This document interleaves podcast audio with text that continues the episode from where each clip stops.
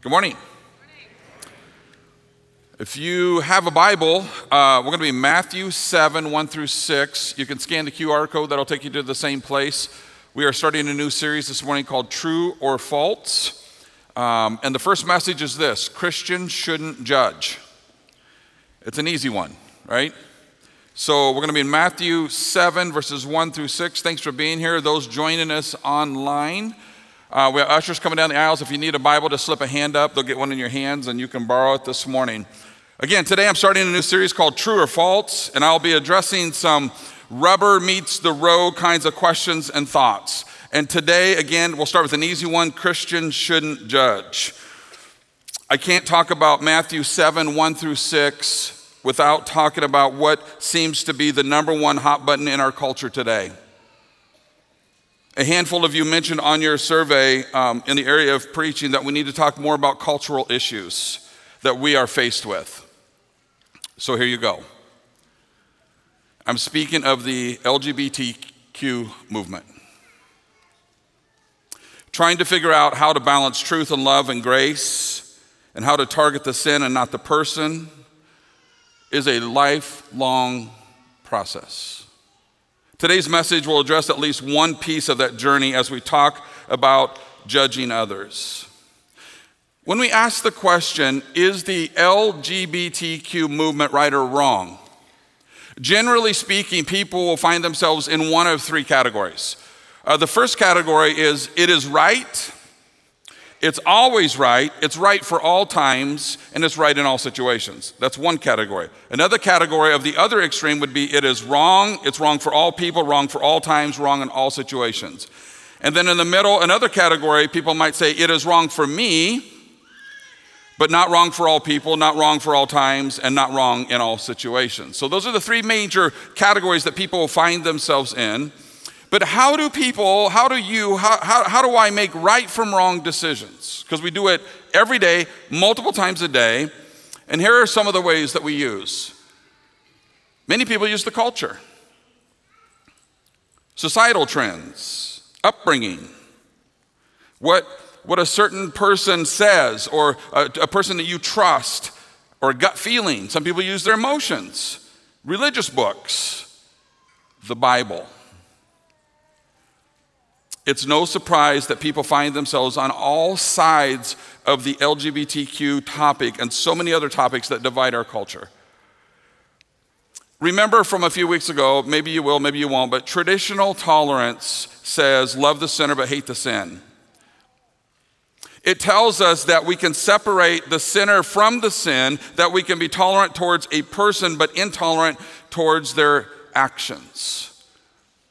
The more that a culture is uh, pressurized or polarized, the greater the chance of a standardized position in a response to that.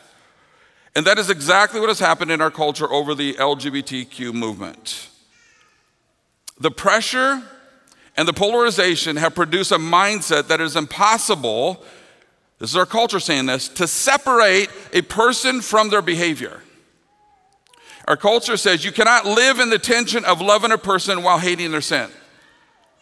Our culture says if you hate the sin, you have to hate the sinner. To make sense of, of today's message, we first have to talk about three things before we get into the passage. One, what does the Bible say about itself as the standard for living? Jesus has this beautiful prayer in John chapter 17, and he prays for all believers. And, and, and this is what he says in John chapter 17 and verse 17 Sanctify them. This is his cry to his Father. This is what he says Sanctify them by the truth. Your word is truth. Jesus said of himself, thank you, Pastor Anthony, for mentioning this I am the way, the truth, and the life. No one comes to the Father except through me. Truth.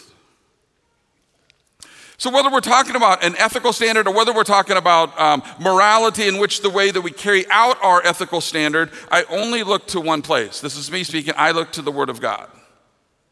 Nothing else can be trusted. And I don't say that from a place of being overly righteous or arrogant or condemning. I'm coming from a place of unchanging truth and reliability. Our culture is trendy, not unlike TikTok. Culture is all about influence. It's about seeing how many people can be influenced to think and behave in a certain way. And then when there's an appearance of influential progress that's happening, it becomes like a snowball effect. When the snowball begins to go downhill, even believers get caught up in that which is in motion. So culture is fluid and has no standard by which it looks to for guidance. The Word of God is the complete opposite. It is uninhibited by cultural trends and influence. It is unchangeable from its original purpose and its original intent. It cannot be twisted, it cannot be manipulated, it does not cause confusion. So I look to the Word of God. Secondly, what does the Bible teach about, uh, about the sinner? Genesis 1:26. Then God said, "Let us make mankind in our image, in our likeness, so that they may rule over the fish in the sea and the birds of the air, over the livestock and all the wild animals, and over all the creatures that move along the ground." God's image is called imago Dei. It's a, it's a mere reflection. We are created in the image of God. In what ways have we been created in His image? We're relational, we're moral, we're social, we communicate love, we're spiritual. We're created in the image of God. Every living being is created in the image of God. What does the Bible say about sin? After God created the earth, He created Adam and Eve, and their relationship with God was absolutely beautiful. It was absolutely perfect. In Genesis 3, the fall of mankind and sin entered the world through Adam and Eve's disobedience to God, and the fall of mankind left nothing untouched. Every aspect of creation was affected. What does sin do? It twists the truth, it manipulates the original intent. It causes unsettledness, it causes confusion. Jesus went to the cross as a substitute for us to pay the penalty for our sin. The weight of our sin was put upon him. While we will all stand and give an account of our sin and behavior one day, he died for all sin, our sin, including the sin of those in the LGBTQ movement. Jesus took upon himself all sin of all people of all time. So then, what differentiates a believer from an unbeliever? A believer is someone who has faith, believe that Christ died for their sin, and because of his grace has offered the forgiveness of our sin. That's what a believer is. A believer, therefore, is someone who, who understands and acknowledges and receives the work of Christ on the cross.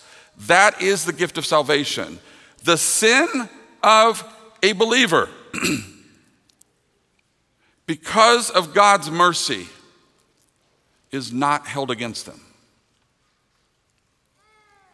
2 Corinthians 5:10 For we must all appear before the judgment seat of Christ so that each one of us may receive what is due us for the things done while in the body whether good or bad. So because of his love, because of his grace, because of his mercy, Jesus died for the sin for for the believer and the unbeliever, but stick with me. But because of God's holiness and because of God's justice, the sin of an unbeliever, because they have refused Christ, remains to be punished.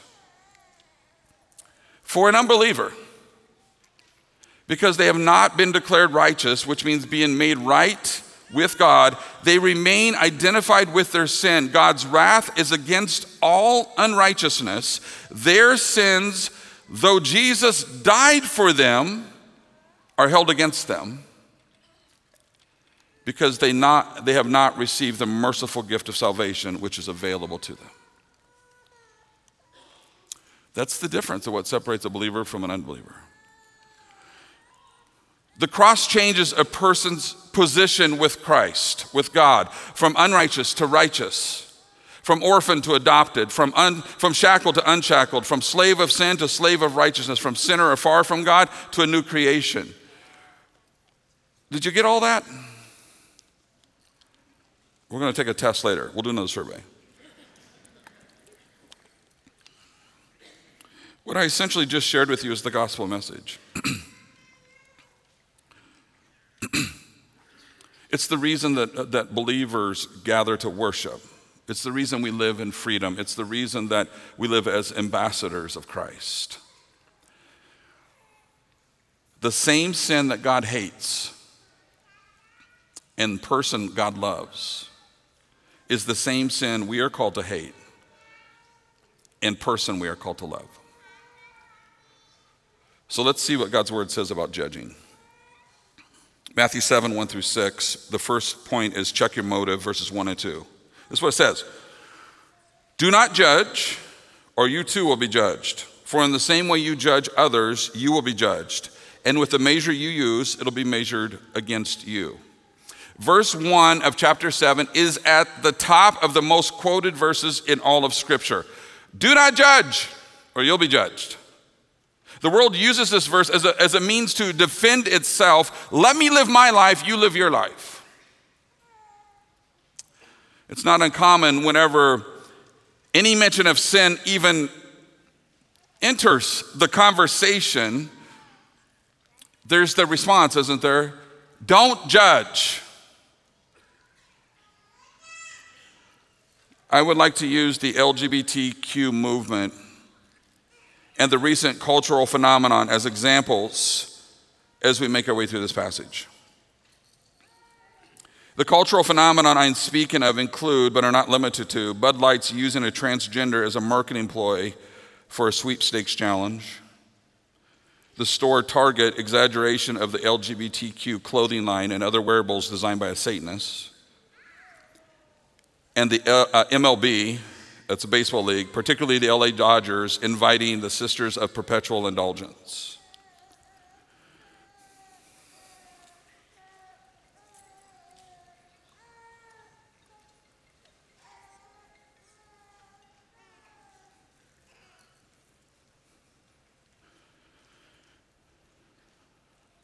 Well, there have always been believers who stand against these kinds of things, these kinds of movements. There are now people who don't even profess Christ who are saying, enough is enough. It's gone too far. Do not judge, or you too will be judged.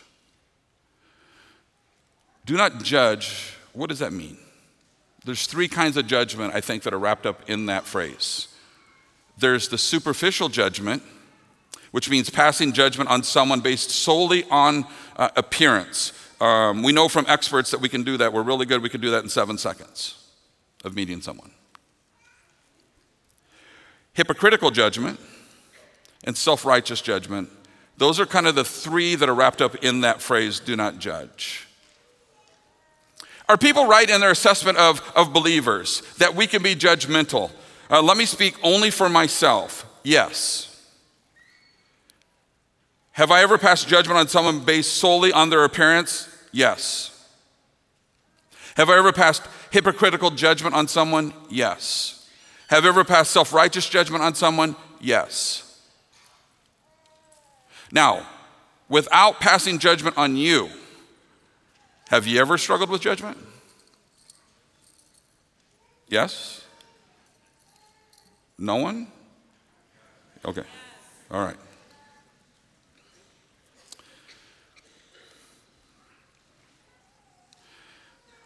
Let's not forget what I talked about a minute ago. Every person who breathes the same air as you was created in the image of God. Foundationally, we are all equal. There is no one better than another. At the most foundational level, all people are equally loved by God and equally created by God with the potential to be the reflectors of God's glory. We will only learn to live amongst God's created people without judging and attitude, without this judging attitude when we learn to see people through the eyes of Jesus. Every person that God created and watches over, every single person has imperfections, failures, sins, shortcomings, and yet He chooses to see us through the eyes of Jesus. Knowing that they, knowing that we all have the potential to become like a son. The Bible says that we have all fallen short of the glory of God. Not just some, all. None of us are deserving.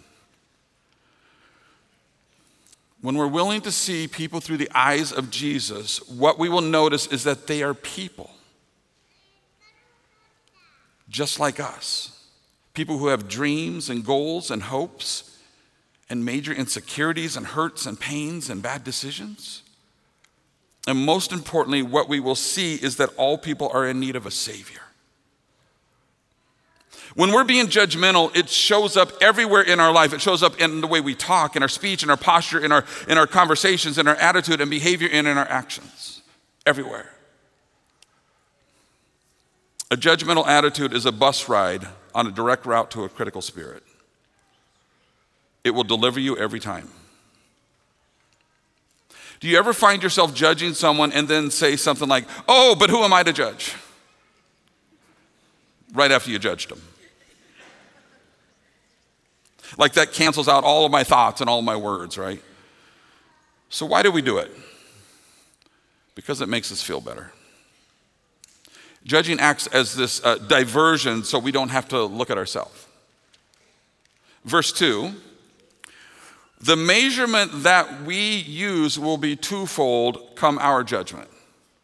What is that saying? By God, when we have to give Him an account, and by others while we're here on this earth. That which we dish out will also receive from other people. You will reap what you sow. Don't expect to judge others and not have it come back your way, either in this present age or when believers stand before Christ. So, how do we do this? Number two, stop planking. That's not an excuse to stop exercising. Verses 3 through 5. Why do you look at the speck of sawdust in your brother's eye and pay no attention to the plank in your own eye? How can you say to your brother, Let me take the speck out of your eye, when all the time there is a plank in your own eye? Verse 5 You hypocrite. First take the plank out of your own eye, and then you will see clearly to remove the speck from your brother's eye. What are these three verses saying? What are they, what are they telling us? We are way too quick to overlook our own sin and struggles to the point to point out someone else's. To see a piece of sawdust in another person's life, you would have to be extremely intentional to see it and look for it. And sometimes it's not enough to just see it. We then form this judgmental opinion about it, and often we make judgment, whether in thought only or, or just telling everybody else about it, or our attitude. And, and whenever we judge, we must have a standard to judge them by. That's the only way you can judge. Most often, you know what the standard is sometimes? It's us, it's self. We have decided in our minds what a person should look like and act like, or at least within this, this range of acceptability. All the while, we're pointing out the speck in other people's lives. We have learned to live with a plank sticking out of our own eye. How do we do that? How do I investigate other people's lives and see a speck of sawdust when I have this sticking out of my own eye?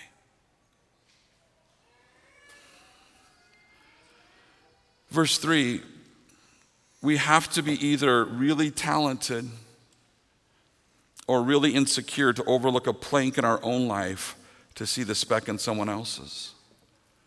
I wonder if instead of recognizing and dealing with our own imperfections, our own shortcomings, our own sin and failures. We've just, we've just learned how to live with them.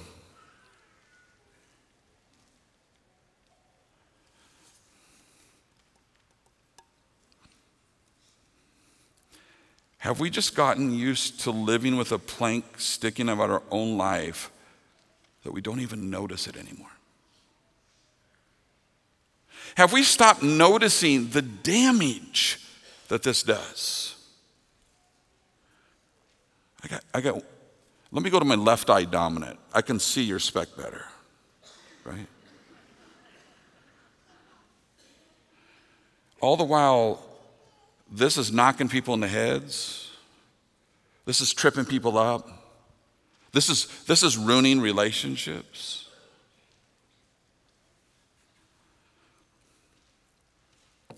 We will find and judge anyone by finding the speck just so we don't have to deal with the plank, even with the people that are closest to us. Because I know how difficult it can be at times thinking of things that we might judge people on, I decided to think of a few things that might help us. We might say or think things like, Did you hear about what their kid did? Did you see what she was wearing? Can you believe that they would allow their so called Christian kids to go to that movie? The only time I ever see them in church is on Easter and Christmas. Should I tell them we meet every week? Can you believe they're Vikings fans? Sorry, that's actually my own. I got to confess that. That's, that's just me. Will you forgive me for judging you? Yeah. It seems like they're really not that close as a couple. They're always buying new things, they have to be unhappy. They're living way beyond their means. How can they afford that house? If they didn't work so much, maybe they would have time to spend with their kids. Their kids get whatever they want whenever they want it. They need to go to a class on priorities. Did you see all the empty beer cans in his garage? Is he starting a recycling business? Superficial, hypocritical, self righteous judgment. Many of the things I just mentioned are common specks of sawdust that we are really good at finding in other people. You know what I love about Jesus? I love a lot of things about Jesus. Uh, but the one thing I love about Jesus is this He has the ability to see the potential in somebody's life, not their present. Jesus is less concerned about who we are and more concerned about who we are becoming.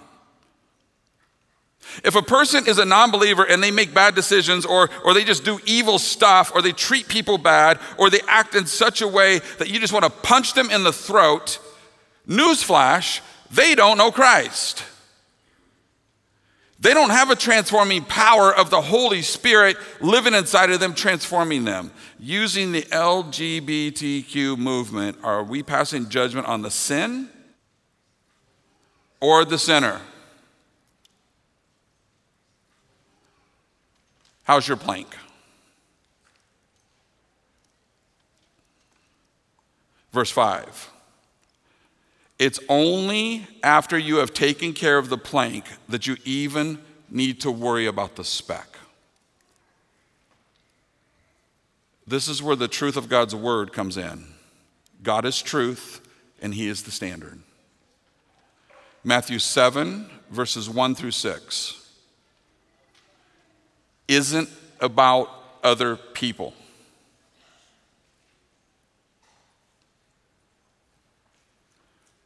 It's about you. It's about me. As believers, our job is not simply to point it out, it is to help them remove it through gentleness, through love. The removal of a speck first requires the removal of the plank. That protruding plank will keep you at a distance. You cannot help someone else in their sin because you can't get close enough to them.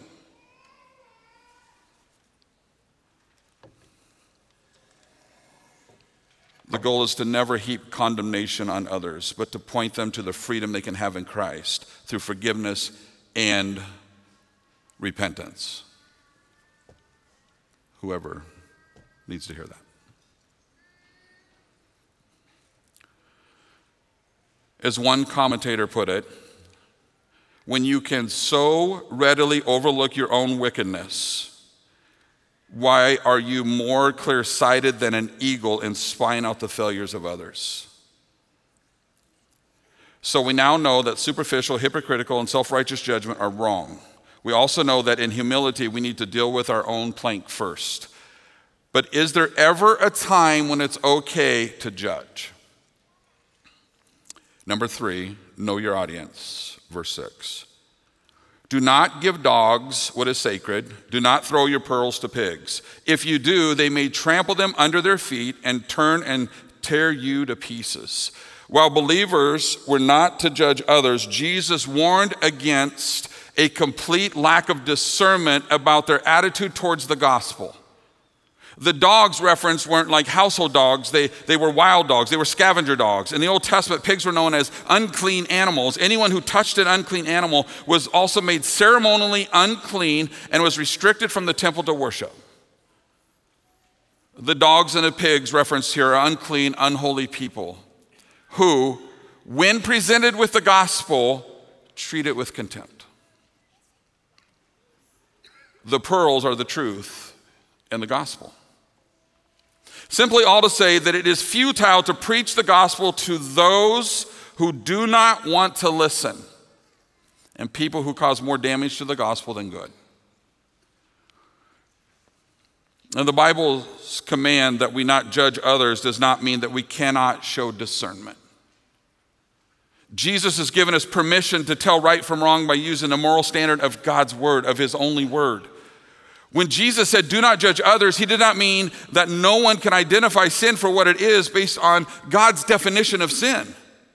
And, and the Bible's command that we not judge others does not mean there, there should be no mechanism of dealing with sin. Believers are warned against judging others unfairly, but Jesus commands right judgment when it's against sin.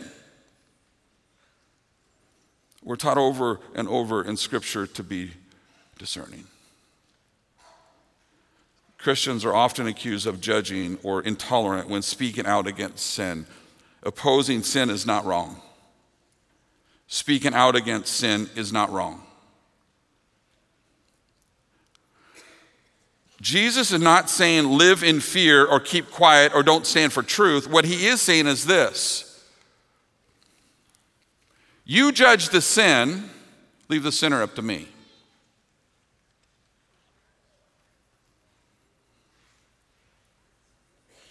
God uses us in the lives of others, sinners, to express his character. So, how do we apply this passage as an example with the LGBTQ movement? In other words, how do we practically respond? We recognize that all people represented by each of the letters is, in fact, a person created by God in his image and deserves love and dignity. We know God loves and values every person as one of his own creation. We acknowledge that since the fall of man, evil and wickedness is running wild, but not without consequence. Anyone choosing a lifestyle outside of God's design will be held accountable for their decisions, most importantly, if the gospel is rejected. We know from Scripture that the LGBTQ movement is a distortion of God's original design, it is a sin.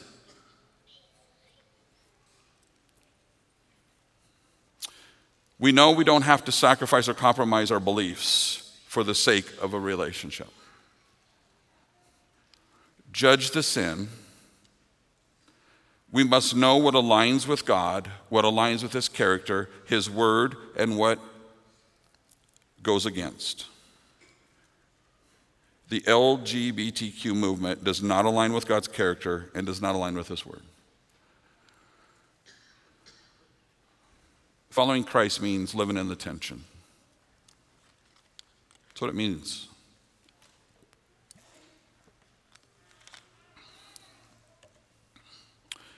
There are two buckets.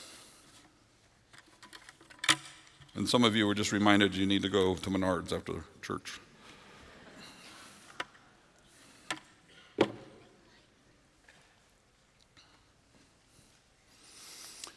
Most people tend to, to lean one direction or the other, like one extreme or the other. like, like this, or sometimes they don't even have one, like this is the only bucket. They're, they're way out of whack. Or, or like this, and, and they don't have this one.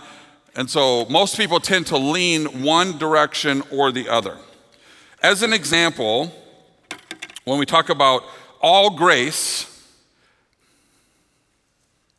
all grace can lead to um, our ability or our desire to turn our head and pretend that there's nothing wrong. Just loving the person while, while standing, while not, not standing for truth. Misunderstanding scripture. Um, that it's not our place to discern sin. All grace is just this love, you know, just love. The other extreme, all truth, can lead to condemnation, pointing the finger, spewing hatred, showing disgust, and shaming.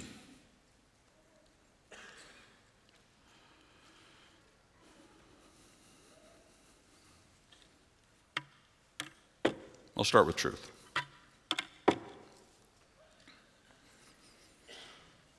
We need to fill these buckets to live in the tension. Truth is to hold a proper theology of sexuality. Is to have a biblical understanding of imago Dei. That all people are created in God's image. That all people are born with exact same size sin nature. We live in a very broken world. All sin is disgusting and wicked. All sin. My sin. All people would be held accountable. We're called to pursue a godly lifestyle. We judge and discern sin. Let's talk about grace. We see people as people. We love, value, respect people as people. We treat all people with dignity. We extend grace, give them what they don't deserve. We extend unconditional love, patience, and kindness. But biblically, friends, this is, this, this is the, the major takeaway. Biblically, we are called to live and this is the hardest thing as a believer in any of these topics, we are called to live in the tension of both of these things. These buckets are filled through the Word of God, through the truth of who God is. That's how we fill these buckets. We're called to live in this tension. This is the hardest thing because it's super easy to do one or the other.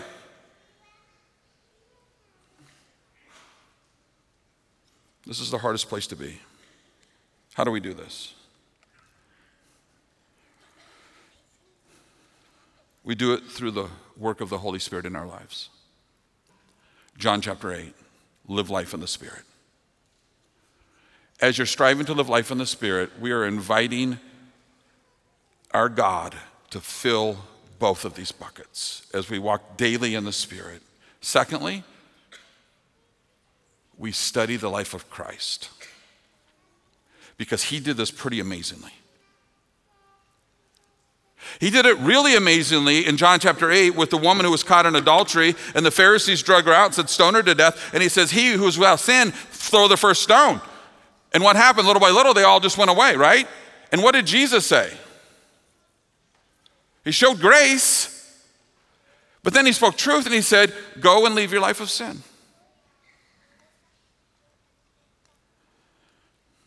Woman at the well, same story. Friends, we have to be okay with living in the tension. This is hard for me. You think, oh, Pastor Andy, you don't get it. We have family members who struggle with this. We wrestle with this every day. Oh, I get it. We have family members who are gay. We get it. We have to figure out how to do this too. We're not exempt from this. We have two buckets that we got to figure out how to carry in conversation, in the way that we respond, in the way that we behave, the way we treat people. I get it.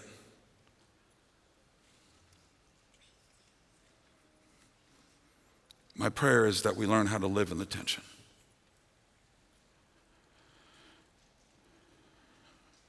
My prayer is that we deal with the, the plank first. Let me leave you with one thing. 2 Corinthians 7:10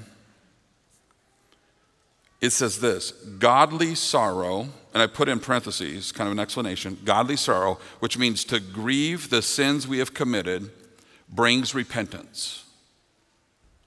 That leads to salvation and leaves no regret. But worldly sorrow, which means to grieve the pain of life, brings death. Unhealthy judgment is an encouragement for worldly sorrow and not an invitation for godly sorrow. Father, thank you for um, your word.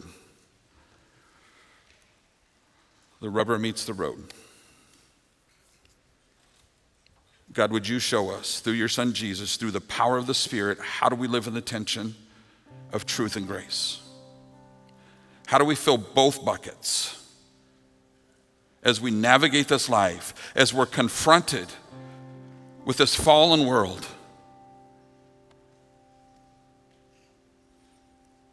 Your son Jesus modeled it so amazingly. Holy Spirit, would you teach us how to do that? In Jesus' name, amen.